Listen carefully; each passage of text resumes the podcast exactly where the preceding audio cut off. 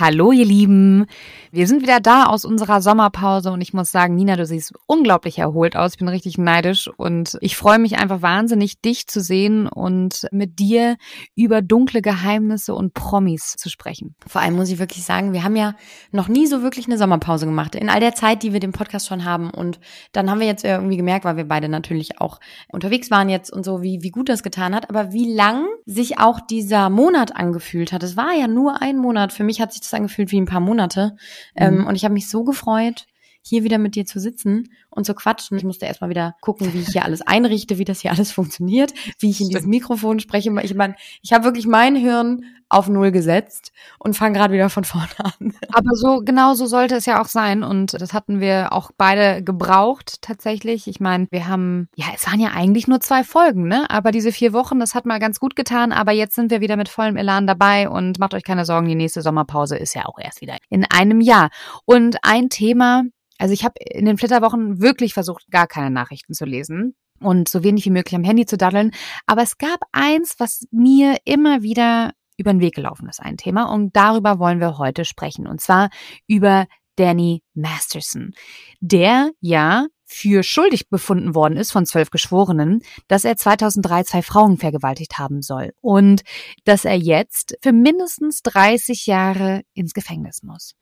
Und ich am Anfang, der kam mir so bekannt vor, aber der Name nicht, aber sein Gesicht. Und dann die wilden 70er und Ashton Kutscher und Mila Kunis hängen da ja auch irgendwie mit drin. Also würde ich sagen, herzlich willkommen zurück zu Dark Secrets mit mir, Friederike Goldkamp.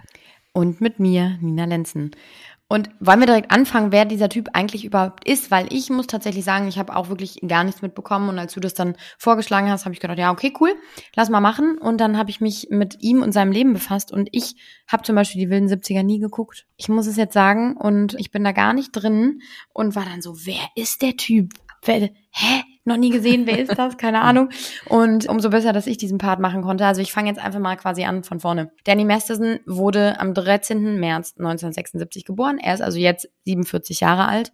Und man kennt ihn, wie wir schon gesagt haben, vor allem eben aus seiner Rolle in den wilden 70ern. Und er wurde auf Long Island in New York geboren und hat danach auch mehrere Ecken dort, also ist quasi auf Long Island groß geworden, kann man sagen. Die ganze Familie, also sowohl sein Bruder als auch seine Halbgeschwister sind alle irgendwie als Schauspieler oder Schauspielerinnen tätig. Also es liegt wohl in der Familie dieses Gehen. Sein direkter Bruder hat die Rolle von Francis in Malcolm Milton drin gespielt. Also das haben sicherlich auch einige von euch schon gesehen und wissen genau, wer der ist. Hat also auch eine relativ große Rolle in einer fortlaufenden Serie. Und auch die beiden Halbgeschwister äh, mütterlicherseits, beide Schauspieler, Schauspielerinnen. Und er hat auch einen Halbbruder väterlicherseits. Also große Familie und alle irgendwo mit dem Rampenlicht vertraut. So auch Danny, der nämlich im Alter von vier Jahren schon anfing, als Kindermodel zu arbeiten. Der war in Magazinen zu sehen, wirkte in TV-Werbespots mit und das ist natürlich etwas, was nicht unüblich ist, gerade in dieser Branche und natürlich auch in Amerika, dass die Kinder ganz, ganz früh halt eben vor die Kamera gezerrt werden, könnte man ja schon fast sagen. Und ich hole jetzt schon so früh meine Küchenpsychologie hier raus. Ich glaube, dass das auch einiges mit ihm gemacht hat, dass er so früh, so jung, ich meine vier, da ist man ja so klein noch, dass er da irgendwie angefangen hat. Und wenn ich euch jetzt weiter erzähle, dann wisst ihr auch, was ich meine. Als er acht war, spielte er in Musicals mit und fing dann auch an, selbst zu Schauspielern. Und so war es dann, dass er mit 16 mit seiner Familie nach Los Angeles zog, weil er dann eben die erste größere Fernsehrolle bekam. Und zu dem Zeitpunkt hatte er dann schon in über 100 TV-Werbespots mitgemacht, zum Beispiel für Kellogg's oder für Klerasil. Hier, das ist, ich weiß nicht, ob man das noch kennt. Ich kenne es auf jeden Fall noch von früher. Das war dieses Anti-Pickel-Waschgel. Ja, ja. Ne? Klerasil, klar. Genau, klar. also große, richtig große Marken, mhm. die mit Sicherheit dann auch im ganzen Land irgendwie die Spots ausgestrahlt wurden. Und das muss man sich mal überlegen, dass der über 100 Werbespots gemacht hat ab vier Jahren. Das ist natürlich A, ein Pensum. Es ist sicherlich dann auch eine Art von Aufmerksamkeit, die dir vielleicht das falsche Bild vermittelt. Hm. Na, und so war auf jeden Fall seine Kindheit, bis er dann, wie ich es eben schon angedeutet habe, eben nach Los Angeles zog und dann nämlich die erste Rolle richtig groß hatte in eine Familie namens Beethoven. Die kennt ihr vielleicht auch noch die Serie. Ich habe die, das habe ich auf jeden Fall früher mal geguckt. Nee. Da hat er auf jeden Fall mitgespielt. Die kenne ich nicht, oder? Aber es ist nicht mit dem mit dem Hund, ne? Mit dem Berner Sennenhund. Doch. Doch, das ist die. Mhm. Doch, die habe ich auch gesehen, tatsächlich. Ich wusste nicht, dass die so heißt. Ja, genau, das ist es.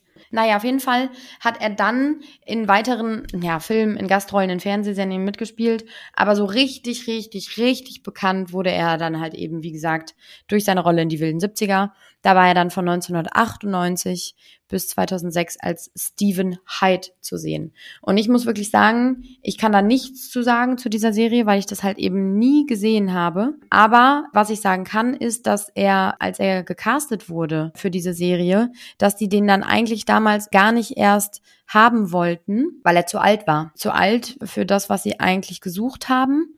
Aber eine Dame, die da gecastet hatte, oder die Casting-Direktorin sogar, hat gesagt, dass er reinkam und so witzig war, dass sie gesagt hat, okay, komm ganz ehrlich, dann schreiben wir irgendwie die Rolle um und machen das so, dass es irgendwie auf den passt, weil der muss mit dabei sein. Also der scheint da schon direkt zu Anfang irgendwie einen bleibenden Eindruck hinterlassen zu haben und das hat sich dann natürlich auch bewährt. Also er war sehr, sehr, sehr beliebt in dieser Show und das war mehr oder weniger dann eben sein größter Erfolg. Danach ging es natürlich weiter. Er hat dann in super vielen anderen Filmen mitgespielt, die jetzt nicht irgendwie großartig groß waren, aber zum Beispiel, vielleicht kennt ihr das auch, hat er in Fernsehsendungen auch mitgemacht, zum Beispiel Punked. Das war von Ashton Kutscher auch so eine Serie, die lief, glaube ich, immer bei MTV oder so. Da wurden so Leute veräppelt. Das war ganz witzig. Da hat er auf jeden Fall mal mitgemacht und man merkt auch, und so wie du eben auch schon angedeutet hast, Fredi, dass Ashton Kutscher da auch eine größere Rolle spielt in dieser ganzen Geschichte.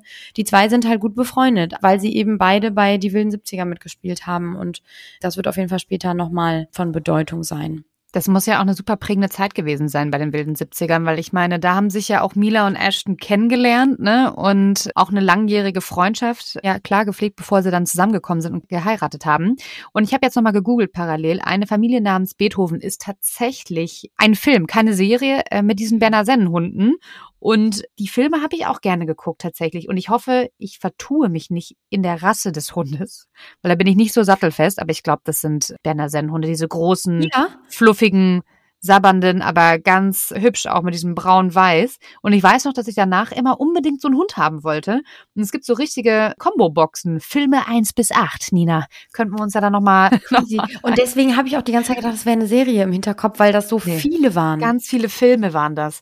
Aber richtig schön. Das war so richtig, oh Gott, das sind so richtige, ja, 90er Jahre, 80er Jahre unsere, unsere Kindheit halt, ne?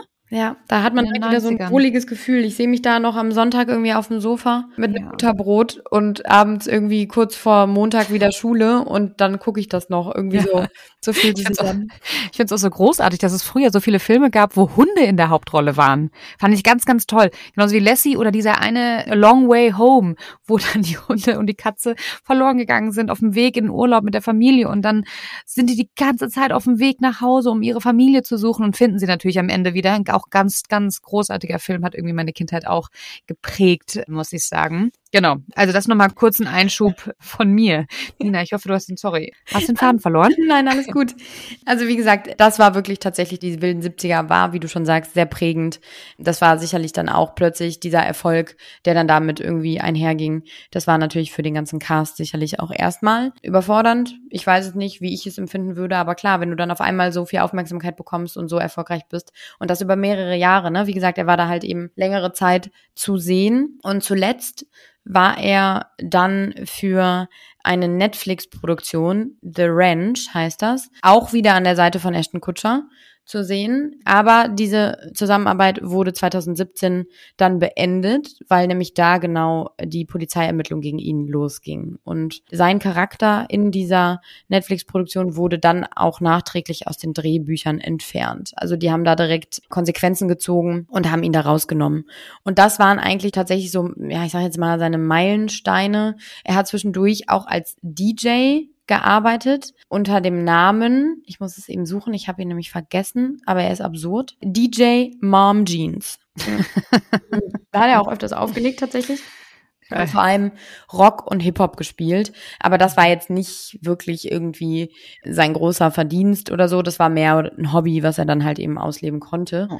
Und ja, ansonsten, ja, ich gucke gerade nochmal, ob ich irgendwas Wichtiges vergessen habe. Aber nein, das waren dann irgendwie kleinere Rollen in irgendwelchen Sitcoms oder so, die ich jetzt auch überhaupt nicht kenne, was gar nichts heißt. Aber halt wahrscheinlich auch viele amerikanische Sachen, die bei uns gar nicht so doll sind. Er hat mit seiner damaligen Frau, beziehungsweise noch Ehefrau, auch mal nebeneinander gespielt. Aber auch das ist jetzt nicht nicht wirklich Bridge to Nowhere. Ich weiß nicht, wer es kennt, ich auf jeden Fall nicht. Aber die, so viel kann man auch schon mal sagen, auch Schauspielerin. Die zwei haben sich, ich glaube, 2004 kennengelernt und sind dann 2005 zusammengekommen, haben 2011 geheiratet und haben auch eine gemeinsame Tochter, die 2014 geboren wurde. Und so viel kann ich euch sagen. Die Frau war am Anfang natürlich irgendwie an seiner Seite, als das losging. Aber mittlerweile, und das sind auch die neuesten Entwicklungen, hat sie eben die Scheidung eingereicht, weil sie wegen all der Sachen, die jetzt gerade Fredi uns gleich erzählen wird, die passiert sind, das sicherlich einfach nicht mehr ausgehalten hat. Und wenn man sich fragt, wer ist die Frau, weil ich den Namen gerade eben nicht gesagt habe, Bijou Phillips heißt sie, selber auch Schauspielerin, wie gesagt, kennt man aus Filmen wie Almost Famous oder Hostel 2. Das ist so ein Horrorfilm.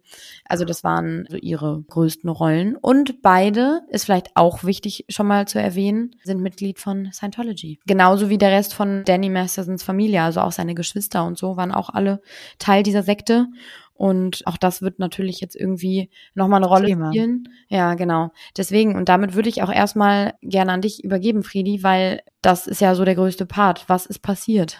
Ja, also er soll 2003, also ein Jahr bevor er seine Frau oder seine bald Ex-Frau kennengelernt hat. Das fand ich mich auch gerade nochmal eine sehr spannende Info. Also er soll 2003 zwei Frauen vergewaltigt haben. Es gibt noch einen dritten Fall von Vergewaltigungsvorwürfen einer weiteren Frau, aber da hat sich die Jury nicht auf ein einstimmiges Urteil einigen können. Es gab auch noch eine vierte Frau, die mal gesprochen hat. Der Schauspieler hat allerdings die Vorwürfe stets zurückgewiesen und er wurde jetzt aber wegen der Vergewaltigung von zwei Frauen von zwölf Geschworenen für schuldig befunden. Und er muss jetzt 30 Years to Life, also 30 Jahre bis Lebensende, ins Gefängnis, also mindestens 30 Jahre, aber darauf komme ich auch gleich nochmal zurück. Wie ich schon gerade sagte, ich werde den Danny Masterson jetzt Masterson nennen, weil ich finde, Danny ist zu, ich, denn meistens mache ich ja immer den Vornamen, aber ich finde Danny zu niedlich. Deswegen nennen wir ihn beim Nachnamen Masterson. Und wie ich schon gerade sagte, er hat die Vorwürfe stets zurückgewiesen, weil er meinte, alle sexuellen Handlungen seien einvernehmlich gewesen.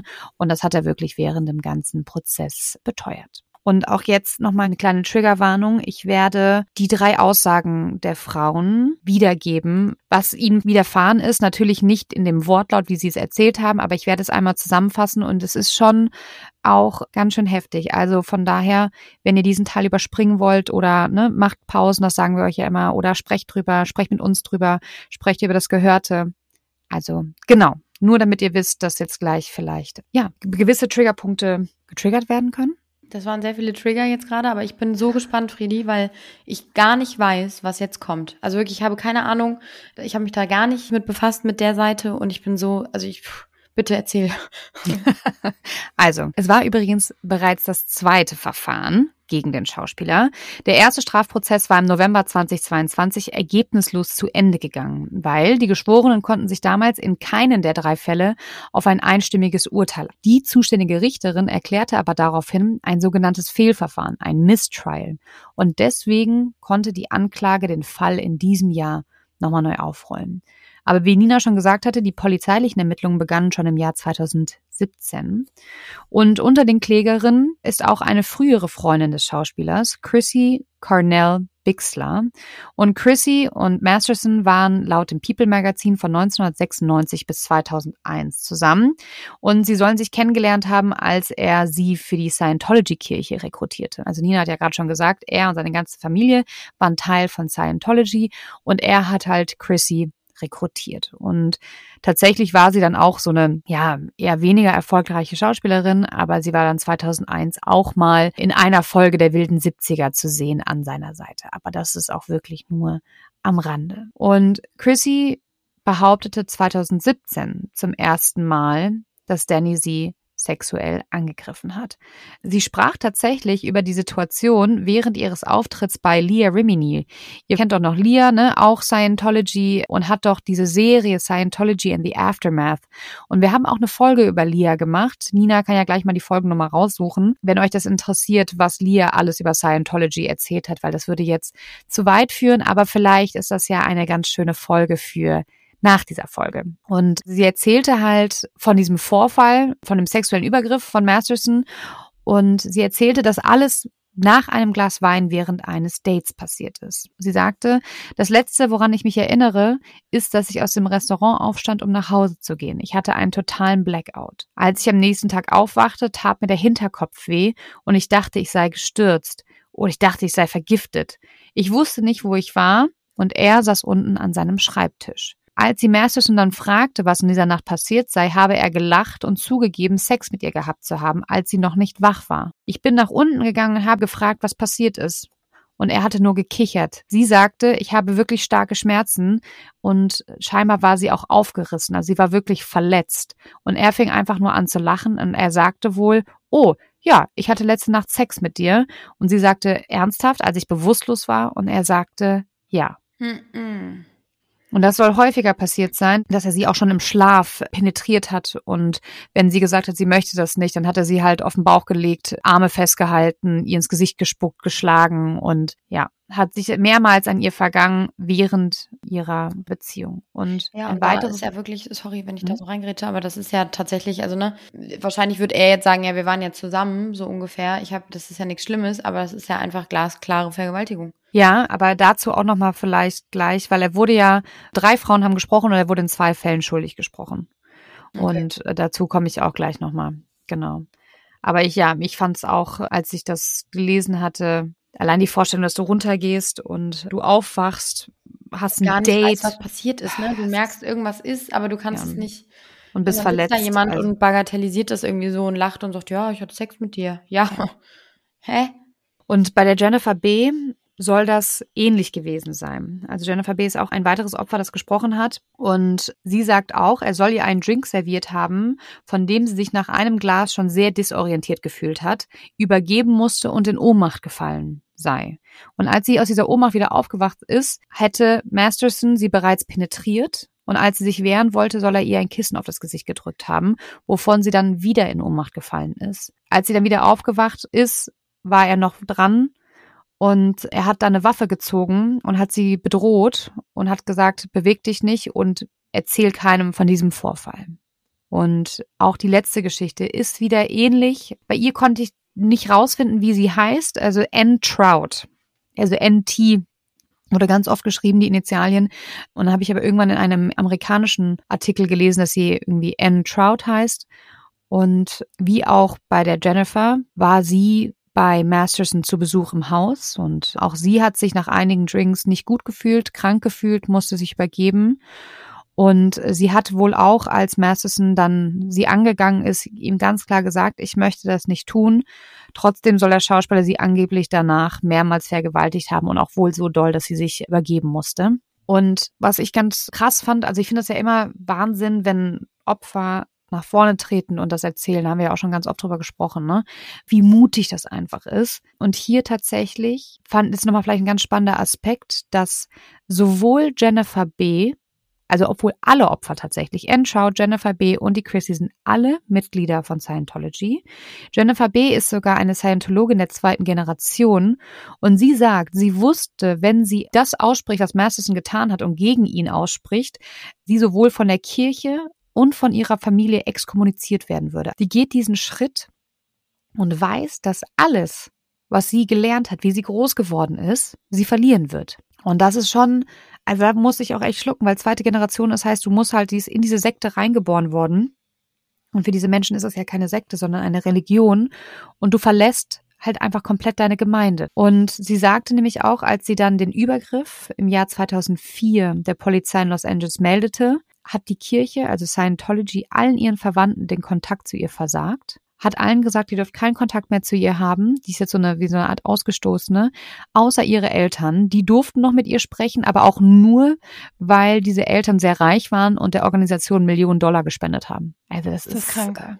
Ja, das ist, ich finde es auch ganz, ich finde auch ganz, ganz schlimm. Und der Vater von Jennifer ist dann 2010, also sechs Jahre später, gestorben. Und ihre Mutter hat sie tatsächlich, als es dann zur Anklageerhebung ging im Jahr 2020, hat ihre Mutter angefangen, Jennifer zu verleugnen. Also sie schrieb ihr wohl eine SMS und sagte, dass Jennifer sie nie wieder kontaktieren soll. Sie hat wohl Jennifer im Voraus gewarnt, dass sie Danny Masterson natürlich weggesperrt sehen möchte für das, was er ihrer Tochter angetan hat, aber halt nicht auf Kosten ihrer Religion. Das ist noch nicht zu fassen. Ja. Überleg Also mal, dass da jemand diese Gemeinschaft, sage ich jetzt mal dazu, über das Wohlergehen des eigenen Kindes stellt, ja. über den Ruf, das Ansehen, ja auch der Tochter, weil was ist das bitte auch für ein Statement nach außen, wenn man Mhm. äh, als Mutter dann nicht auch öffentlich hinter der Tochter steht?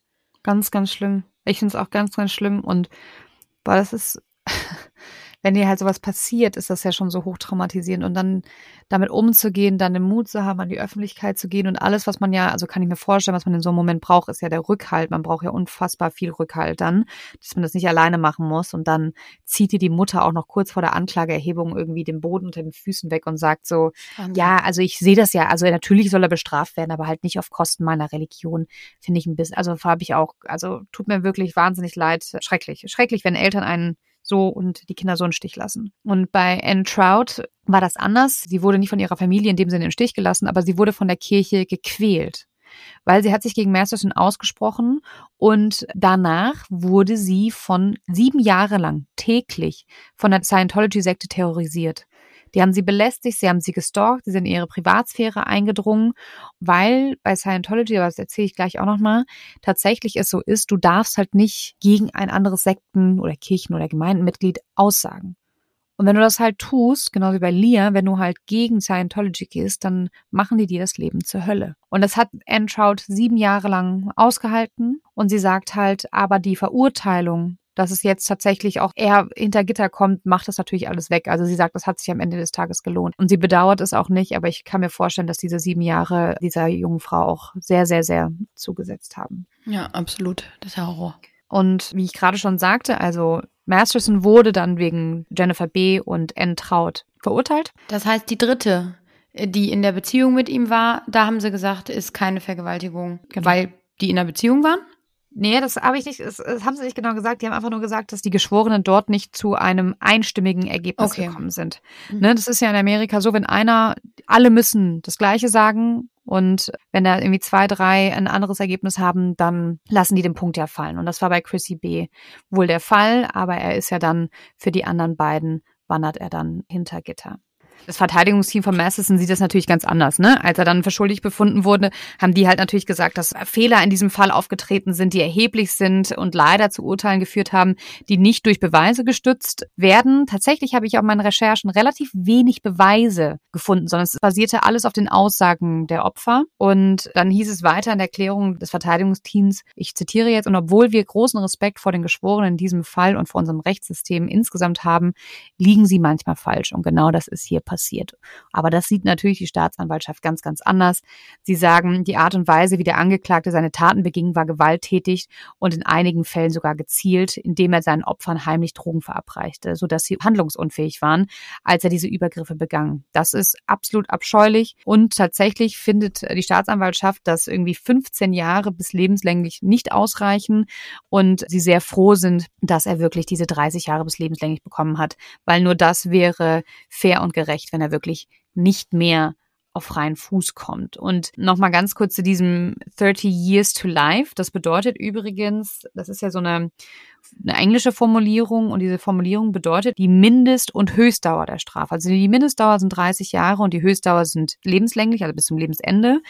Und es ist aber tatsächlich so, dass nach einer bestimmten Haftdauer, und das ist meist zwischen 20 und 30 Jahren, erhalten die Inhaftierte erstmalig die Möglichkeit, Parole, also eine vorzeitige Haftentlassung auf Bewährung zu verantragen. Das heißt, es kann sein, dass er vielleicht nach 25 Jahren wieder rauskommt, wenn er halt, ja, eine Haftentlassung, wenn ihm das, wenn das zugestimmt wird, dass er halt da auf Bewährung wieder rauskommt. Und was ich ganz spannend finde, mal wieder an diesem Fall, ist natürlich auch Scientology, weil ich habe das Gefühl, irgendwie in den meisten Crime-Fällen in Hollywood steckt irgendwie Scientology mit drin. Und der tatsächlich hat der Staatsanwalt während des Verfahrens Passagen vorgelesen aus der Einführung in die Ethik der Scientology. Das ist irgendwie ein, Werk über 528 Seiten von L. Ron Hubert, dem Kirchengründer. Und da in dieser Passage, die ja vorgelesen wird, wird den Scientologen davon abgeraten, andere Gemeindemitglieder bei der Polizei anzuzeigen. Also, das haben wir auch bei Leah Rimini in der Folge besprochen, einfach, dass Scientology ein Netzwerk aus Schweigen spinnt und einfach, dass alles, was bei Scientology passiert, das nicht nach außen getragen werden darf. Und wenn man halt diese Gemeinde verlässt und nach außen tritt, man halt wirklich, ja, unter Druck gesetzt wird, verfolgt wird, dem wird Angst gemacht, die werden gestalkt und belästigt. Und Leah Rimini, eine der, finde ich, bekanntesten Ex-Scientologen, hat die Organisation deswegen auch tatsächlich verklagt, wegen Belästigung und behauptete, dass sie jahrelang versucht wurde, dass sie eingeschüchtert worden ist und damit sie endlich ihren Aktivismus aufgibt. Und sie lässt sich ja bis heute nicht davon unterkriegen, was ich echt cool finde. Sie ist 2013 aus der Kirche ausgetreten, also vor zehn Jahren und hat, wie gesagt, den Leiter wegen Belästigung und seelischer Belastung verklagt. Und sie war eine der ersten, die auch ein Statement veröffentlicht haben, als Danny Masterson verurteilt worden ist. Und sie schrieb, über zwei Jahrzehnte lang ist Danny Masterson der Rechenschaftspflicht für seine Verbrechen ausgewichen. Obwohl Danny Masterson als einziger verurteilt wurde, sind seine Verurteilung und sein Urteil eine Anklage gegen Scientology. Und weiter sagt sie, ich bin erleichtert, dass dieser gefährliche Vergewaltiger von der Straße weg ist und nicht mehr in der Lage ist, Frauen gewaltsam anzugreifen und zu vergewaltigen. Zu hören, wie die Überlebenden ihre Aussagen über die Auswirkungen auf die Opfer vor Gericht vorlesen, während der Mann, der sie vergewaltigt hat und einige der Scientologen, die sie zwei Jahrzehnte lang terrorisiert haben, nur ein paar Meter entfernt sitzen, zeugt von einer unfassbaren Tapferkeit, die ich bewundere. Und das kann ich wirklich nur unterschreiben. Das finde ich, hat sie nämlich sehr gut auf den Punkt gebracht. Und äh, das sehe ich auch so. Und dann hat sie ihren Post beendet mit, diese Frauen haben nicht nur die Hölle erlebt, als sie vergewaltigt wurden und ihre Vergewaltigung von genau der Organisation vertuscht wurde, die versprochen hatte, sie zu schützen, sondern sie wurden auch rücksichtslos von Scientologen und ihren Agenten schikaniert, seit sie sich an die Strafverfolgungsbehörden gewandt haben. Wieder einfach mal Hut ab an den Mut dieser Frauen, die nach vorne gegangen sind und auch wieder ein Star angeklagt haben. Und ich finde es wirklich ja, schön. Ein gutes, ein gutes Gefühl, dass ich, ich habe das Gefühl, dass da wirklich Recht getan worden ist und dass dieser Mann hinter Gitter kommt und auch mit seiner Frau Bijou Phillips, also sie waren ja, Nina hat es ja schon gesagt, seit 2011 verheiratet und all das, was ihm vorgeworfen wird, ist ja vor ihrer Zeit passiert. Ich glaube, für sie, dieser Moment aufzuwachen und zu merken, mit wem sie zusammen ist, kann einen auch zerstören und auch extrem zusetzen. Und sie hat ja tatsächlich noch einen Brief geschrieben an die Richterin, als klar war, dass er schuldig gesprochen wird, aber noch nicht wie lange. Da konnten dann, kannst du, das wusste ich auch nicht, da kann man dann so Briefe an die Richterin schreiben, wo dann man das Wesen des Angeklagten beschreibt. Das haben ja Mila und Ashton auch getan, um so ein bisschen mildernde Umstände sozusagen herbeizuführen zu wollen, dass er nicht ganz so lange hinter Gefängnis muss. Und das hat sie auch noch gemacht und auch als er weggeführt worden ist, hat er ihr wohl noch einen Kuss zugeworfen, so bevor er ins Gefängnis kam. Aber nach knapp zwei Wochen nach der Urteilsverkündung hat sie dann die Scheidung eingereicht und sie sagte, ihre Priorität bleibt ihre Tochter und diese Zeit war unvorstellbar hart für die Ehe und die Familie und dass sie jetzt am Ende sich für diesen Weg entschieden hat. Und das kann ich sehr, sehr gut nachvollziehen. Ob das jetzt daran liegt, dass sie ihn nicht mehr liebt oder ob sie einfach nur sich selber und die Zukunft ihrer Tochter schützen möchte, weil möchtest du immer, vielleicht ist es ja auch einfach schädigend, wenn deine Tochter für die, also ich kann mir einfach vorstellen, dass das schädigend ist für, für dein zukünftiges Leben, wenn dein Mann im Gefängnis sitzt als verurteilter Vergewaltiger für 30 Jahre, dass man sich davon freimachen möchte, das kann ich sehr gut nachvollziehen. Weißt du, was ich glaube, dass, oder so kann ich es mir vorstellen, so wäre es jedenfalls bei mir, wenn du jahrelang das Gefühl hast, du kennst eine Person und dann wird dir auf einmal von anderen Menschen erzählt und aufgezeigt, dass dieser Mensch nicht der ist, für den du ihn gehalten hast, in den du dich vielleicht verliebt hast, mit dem du eine Familie gegründet hast. Und dann fällt dir das mehr oder weniger wie Schuppen von den Augen und dann hörst du vielleicht, weil es ist eine Sache, ob das irgendwie Gerüchte sind, beziehungsweise Sachen, die vielleicht irgendwo stehen oder irgendwo mal erzählt wurden, oder aber ob die Frau oder beziehungsweise in diesem Fall die Frauen, denen das passiert ist, wortwörtlich beziehungsweise im Gerichts Raum sitzen und erzählen, was ihnen passiert ist. Und so detailliert, wie du das ja jetzt auch eben teilweise wiedergegeben hast, kann ich mir nur ansatzweise vorstellen, wie das für die Ehefrau sein muss, zu hören, dass der eigene Mann so etwas mit Frauen gemacht hat. Und mhm. ich glaube, das findest du nicht auf einmal in dem Moment, dass du da sitzt und denkst, ach du Schande. Das kommt ja, die verarbeitet ja dann auch und denkt über das Gehörte und über die Prozesse nach. Und so kann ich mir schon vorstellen, dass die dann im Nachhinein erst realisiert hat, was da abgegangen ist und was ihr Mann für Dinge getan hat. Auch wenn das vor ihrer Zeit war, aber das heißt ja nicht, oder ne, das ändert ja nichts an der mhm. Tatsache, dass es passiert ist. Und ich glaube, dass das ist total hart und das, was du auch vorher gesagt hast, sicherlich auch, ne, um das Kind zu schützen und um nicht irgendwie Frau und Kind von Vergewaltiger zu sein. Aber ich glaube auch tatsächlich, dass sie einfach irgendwann gemerkt hat, das geht ja gar nicht. Also. Das ist krass, ne? Mh. Und was ist das dann auch vielleicht für ein Statement, wenn man als Frau dann mit so einem Mann weiterhin zusammenbleibt und öffentlich zu dem steht, obwohl man all das mitbekommen hat und gehört hat, was da wohl passiert ist. Ja, ja sie hat ja während, während dem Verfahren stand sie ja an seiner Seite, aber wie du schon sagst, ich glaube, das muss halt auch erstmal durchsickern, diese ganzen Informationen, ne? Das muss man auch erstmal verstehen und man muss auch erstmal begreifen, was das bedeutet. Und ich glaube auch nicht, dass man dann so von jetzt auf gleich handelt, sondern erstmal abwartet und schauen will, ja, was passiert, um das aber auch sich Zeit zu geben, um das zu verstehen und zu verarbeiten. Und äh, vor allem, um ich spreche aus Erfahrung, zu merken, dass das anders war, als man dachte. Also man, ne, mhm. das musst du ja erstmal verarbeiten. Und du musst erstmal gucken, ach krass, ich dachte x Jahre lang so und so und so ist die Situation und so und so und so ist die Person. Und auf einmal hörst du etwas und denkst dir so, hä? Das ist ja ganz anders, mhm. als ich dachte. Und bis man das verarbeitet hat, das dauert. Und das sind natürlich Dinge, schlimmer geht's ja gar nicht. Nee.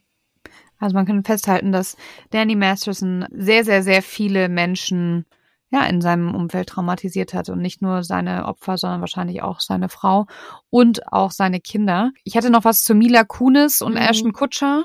Hast du da auch noch was gesehen? Ja, die zwei, das habe ich ja eben schon einmal angedeutet, natürlich haben die ein besonderes Verhältnis auch zu ihm, also zu Danny Masterson, weil eben, ne, alle in den wilden 70ern mitgespielt haben und wie Friedi das anfangs schon sagte, das natürlich eine prägende Zeit war und Ashton habt ihr jetzt eben auch schon gehört, der war dann immer wieder auch irgendwie zusammen mit Danny in irgendwelchen Filmen, Produktionen, wie auch immer.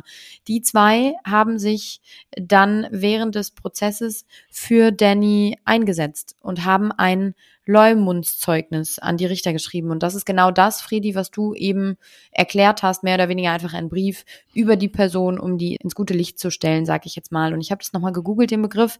Mit Leumund bezeichnet man den guten oder auch schlechten Ruf eines Menschen, sein Ansehen und seine Reputation in der Öffentlichkeit. Der Begriff hat laut Wörterbuch seinen Ursprung im Germanischen. Die eigentliche Bedeutung von Leumund kann man frei übersetzt mit Gehörtes definieren. Mhm. So, mit diesem Zeugnis haben eben Mila und Ashton versucht, ihn zu verteidigen. Und mhm. das ist natürlich gar nicht gut angekommen. Mhm. Na, das ist, in der Öffentlichkeit wurden die zwei zerrissen und das wurde tatsächlich, also die haben sich damit keinen Gefallen getan, sage ich jetzt mal. Und so kam es dann auch, dass sie sich relativ schnell darauf äh, dann mit einem Instagram-Video gemeldet haben und sich entschuldigt haben und eben gesagt haben, ich sage euch jetzt mal einzelne Zitate, dass sie sich den Schmerzen bewusst sind, die dieses Leumundszeugnis im Namen von Danny Messerson angerichtet hat.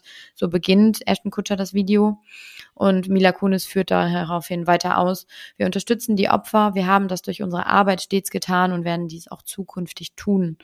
Und mit der Arbeit, die sie meint, ist, dass die beiden sich seit Jahren für die Thorn Stiftung einsetzen. Und das ist eine Stiftung, die sich für Opfer von Kindesmissbrauch und Menschenhandel einsetzt. Und das ist natürlich in diesem Kontext irgendwie, ja, nicht wirklich glücklich, sag ich jetzt mal, noch milde ausgedrückt.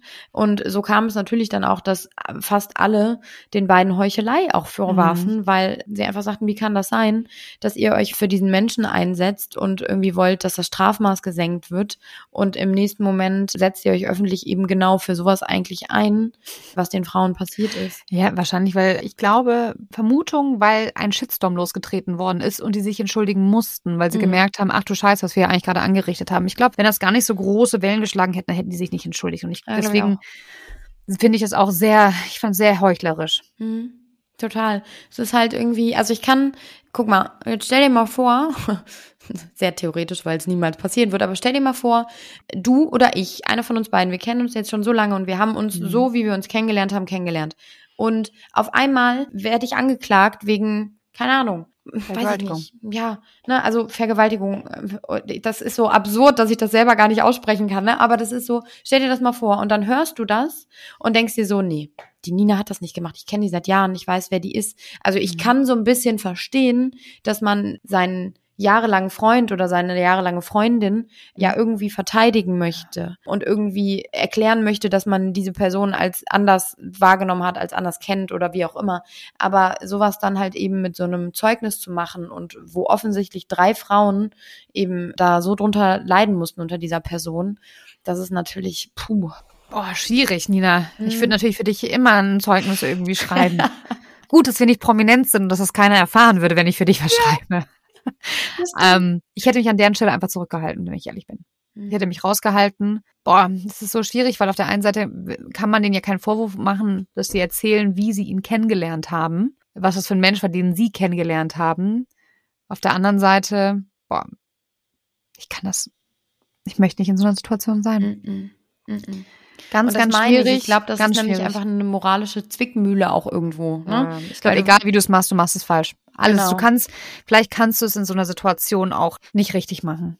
Ja, es ist natürlich nur blöd, einfach wenn du dich öffentlich für Organisationen einsetzt, die genau dagegen vorgehen und genau das bekämpfen wollen, sowas eben. Und dann hast du da jemanden. Aber klar, es ist halt deren Freund, ne? Und ähm, ja.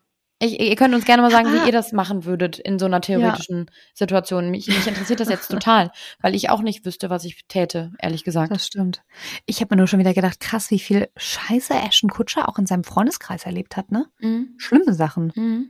Weißt du noch mit der Hollywood Ripper? Mit seiner, Stimmt, da haben wir auch eine Folge zu gemacht. ja, wo er mal ein Date hatte und hat mal mit einer angebändelt, die dann Opfer vom Hollywood Ripper wurde. Also ich meine, das ist ja schon ultra traumatisierend. Und jetzt einer seiner längsten und ältesten Freunde, sage ich jetzt mal, muss Das 30 stimmt. Jahre ins Gefängnis wegen Vergewaltigung. Ah, das ist schon Schon heavy, ne? Da gibt's bestimmt noch mehr. Könnte man sich Ja. angucken. Ja, und bei mir jetzt noch, ich kann mir halt auch nicht vorstellen, dass ein Mensch, der, ich würde jetzt Triebtäter ist vielleicht jetzt zu viel gesagt, aber der drei Frauen sowas antut, ne, und das vor zehn Jahren, kannst du mir nicht erzählen, dass in den letzten zehn Jahren nichts passiert ist. Ja. Kannst du mir nicht erzählen. Ich, auch wieder Küchenpsychologie, aber ich glaube, hört man dann irgendwann auf? oh, oh, weiß ich nicht. Ich kann es mir ehrlich gesagt nicht vorstellen, weil eigentlich ist ja auch das, was das so reizvoll dann eben macht, ne, dieses Verbotene. Und wenn man das einmal irgendwie gemacht hat, dann will man es wieder tun. Aber hey, tu, da bin ich leider auch jetzt keine Fachfrau, dass ich da eine, eine qualifizierte Antwort geben könnte drauf. Hm. Aber ich kann es mir eigentlich auch nicht vorstellen, dass man dann einfach sagt, okay, jetzt dreimal gemacht, jetzt nimmer.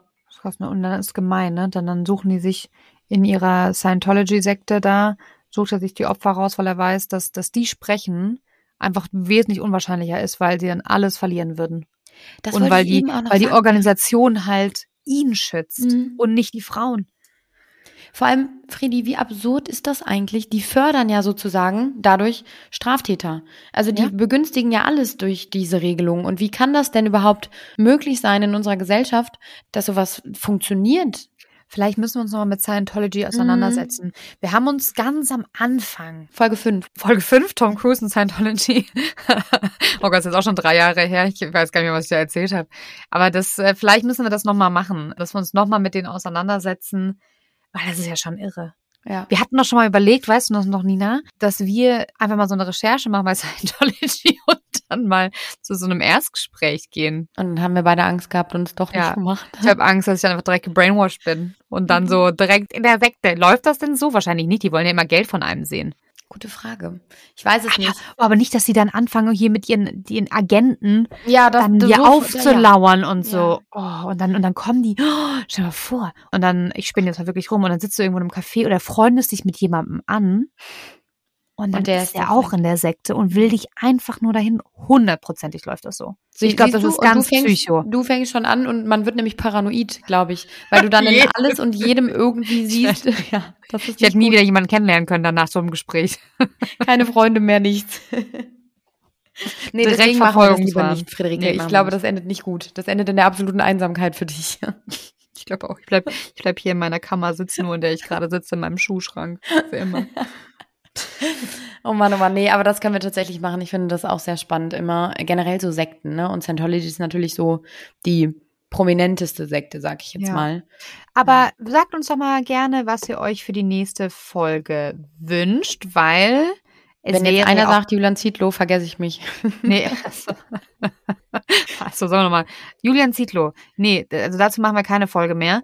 Aber ich find's krass, weil wir hatten in der letzten Folge gesagt, wenn er dann mal von seinem Trip runterkommt, dann ist er so eine ganz einsame Maus, wird er sein. Und genau das ist er. Dann liegt er da und er tut, er tut mir leid, ne?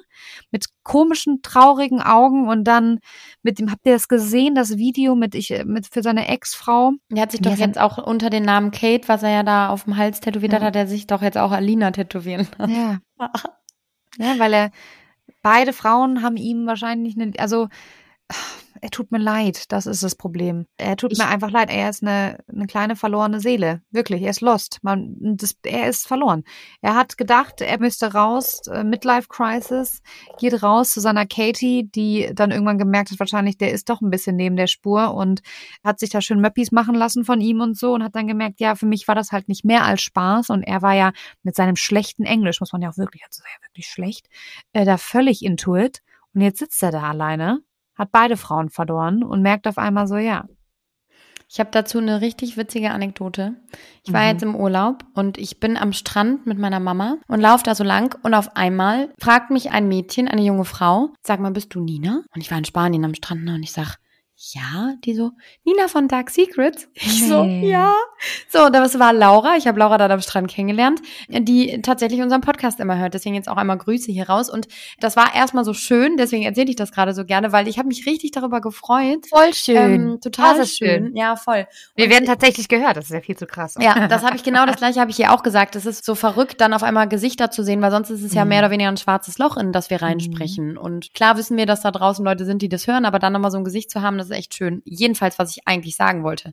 Sie war mit einer Freundin da und die zwei haben natürlich dann darüber den Podcast gesprochen, weil die Freundin natürlich auch irgendwie wissen wollte, wer ich jetzt war und dass wir da am Strand irgendwie gequatscht hatten.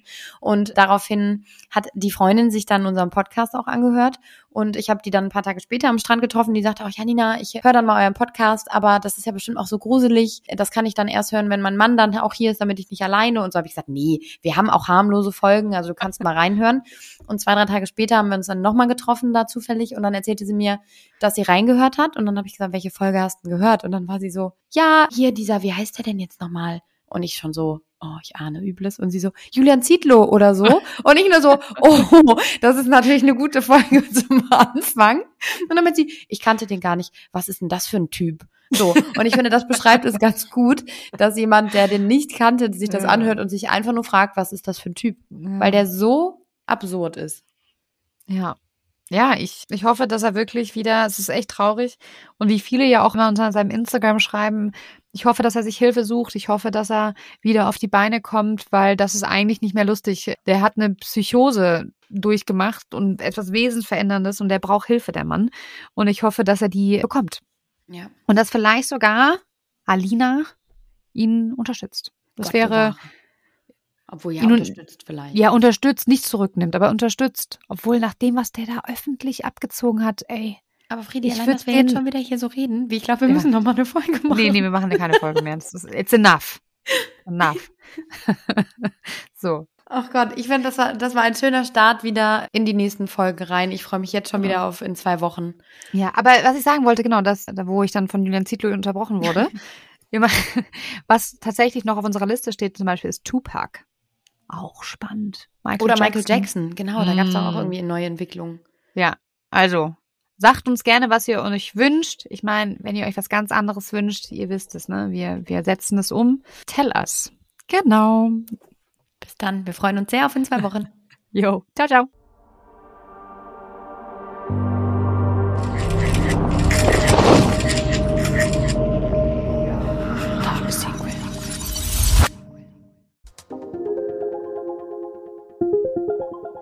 Dieser Podcast wurde produziert von der Podcastagentur an der Alster.